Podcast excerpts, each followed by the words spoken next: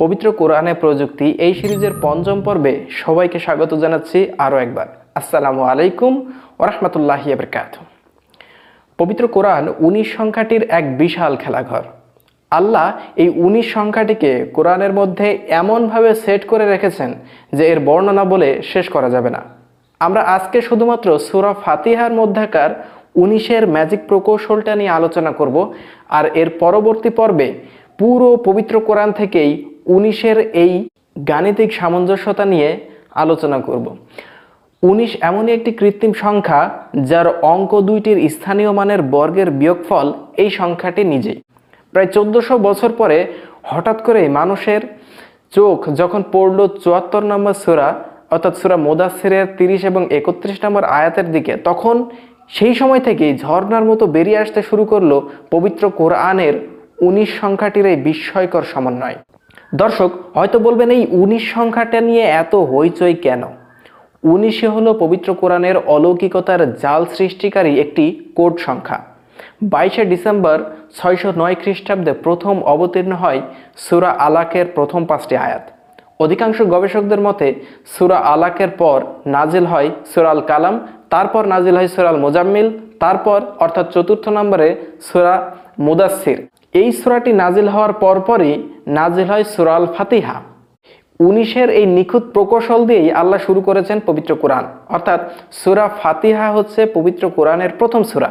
আর সেই প্রথম সুরার প্রথম আয়াতটিতে রয়েছে উনিশটি অক্ষর। এটা দিয়েই শুরু হলো উনিশের খেলা। আর এরপরে পুরো পবিত্র কোরআন জুড়ে এই উনিশের নিখুঁত সামঞ্জস্যতা রাখা হয়েছে। আসুন এবার সুরা ফাতিহার মধ্যাকার উনিশের ব্যালেন্সটা একবার দেখি। আমরা যদি এই সুরার সুরা সংখ্যার পর, অর্থাৎ সুরা সংখ্যা এক, এরপরে আয়াত সংখ্যাগুলো যথাক্রমে এক, দুই, তিন, চার, পাঁচ, ছয়, সাত, এইভাবে বসাই, তাহলে আট অঙ্কের যে সংখ্যাটি পাবো, এই সংখ্যাটি উনিশ দ্বারা সম্পূর্ণ ডিভাইডেড উইথ নো রিমাইন্ডার কোনো ভাগশেষ নেই, একবার উনিশ দ্বারা সম্পূর্ণভাবে ডিভাইডেড হয়ে যায়। নাম্বার দুই, আমরা যদি সুরা সংখ্যার পরে, অর্থাৎ সুরা সংখ্যা এক, এরপরে যদি আয়াতের অক্ষরগুলো পরপর সাজাই, অর্থাৎ প্রথম আয়াতে রয়েছে উনিশটা অক্ষর, দ্বিতীয় আয়াতে রয়েছে সতেরোটা অক্ষর, তারপরে বারো, এগারো, উনিশ, আঠারো তেতাল্লিশ। এইভাবে যদি সবগুলা একভাবে সাজাই, তাহলে পনেরো সদস্যের একটা বিশাল সংখ্যা পাওয়া যাবে। এই সংখ্যাটিও উনিশ দ্বারা একেবারে ডিভাইডেড উইথ নো রিমাইন্ডার তিন নম্বরে যদি আসি, আমরা যদি এই সুরা সংখ্যার প্রত্যেকটি আয়াতের অক্ষর সংখ্যা এবং তাদের মোট সংখ্যার গাণিতিক মান বসাই, তবে যে বড় সংখ্যাটি পাব, সেই সংখ্যাটিও উনিশ দ্বারা সম্পূর্ণ divided with no remainder number four আমরা তিন নম্বর পরীক্ষায় যদি অক্ষর সংখ্যা ও তাদের গাণিতিক মানের পূর্বে আয়াত সংখ্যা বসাই, তবে পুরো যে সংখ্যাটি পাওয়া যাবে, সেই সংখ্যাটিও আপনারা স্ক্রিনে দেখতে পাচ্ছেন সেই সংখ্যাটি। সেই সংখ্যাটিও কিন্তু উনিশ দ্বারা সম্পূর্ণভাবে ডিভাইডেড হয়ে যায় উইথ নো রিমাইন্ডার কোনো ভাগশেষ নেই।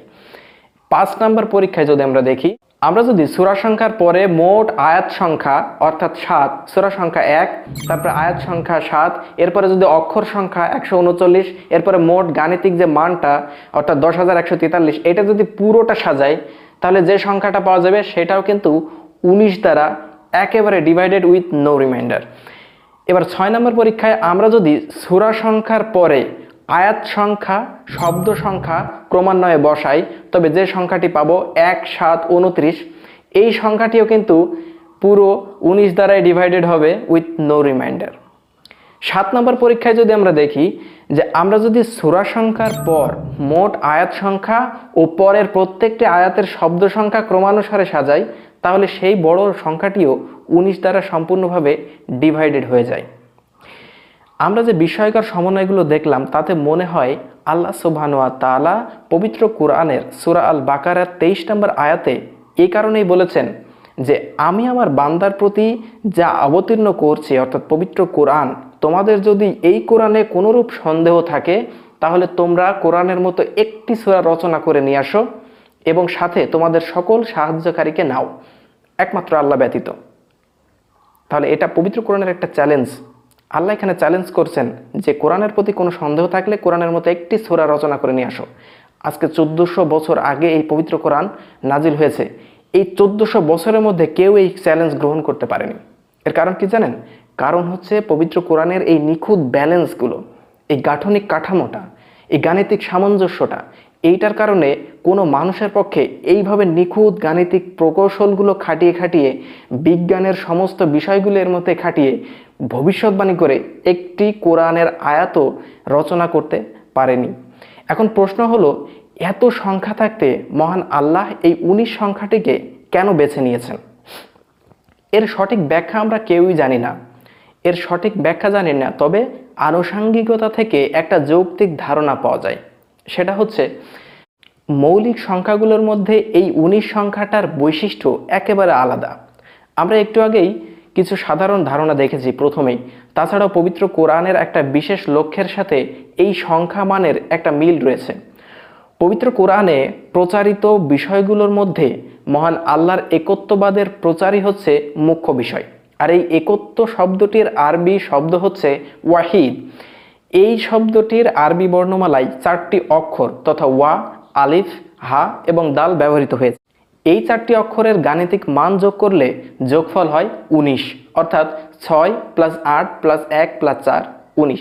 হতে পারে মহান আল্লাহ সুবাহতাল্লাহ এই সংখ্যাটিকেই বেছে নিয়েছেন। আমরা জানি না, এটা আল্লাহ ভালো জানেন, তবে আমরা একটা যৌক্তিক ধারণা উপস্থাপন করতে পারি। তাই উনিশ যেমন একত্বের সাথে সমন্বিত, তেমনি আল্লাহ শব্দটার সাথেও সমন্বিত। এই আল্লাহ শব্দটি তার জাতক সহ মোট ব্যবহৃত হয়েছে পবিত্র কোরআনে দুই হাজার ছয়শত আটানব্বই বার। এই সংখ্যাটিও কিন্তু উনিশ দ্বারা সম্পূর্ণভাবে ডিভাইডেড উইথ নো রিমাইন্ডার পুরো পবিত্র কোরআন জুড়ে যে এই উনিশের নিখুঁত কারিগর রয়েছে, সেটা আমরা পরবর্তী যে পর্বে, অর্থাৎ পবিত্র কোরআনে প্রযুক্তি এই সিরিজের ষষ্ঠ পর্বে বিস্তারিত আলোচনা করব। যদিও এটা বর্ণনা করে শেষ করা যাবে না, তবে প্রধান প্রধান বিষয়গুলো আমরা আগামী পর্বে আলোচনা করব। ইনশাল্লাহ ততক্ষণ আল্লাহ সবাইকে শান্তিতে রাখুক। দেখা হচ্ছে পরের কোনো এপিসোডে আসসালামু আলাইকুম ওরহমতুল্লাহ বরকাত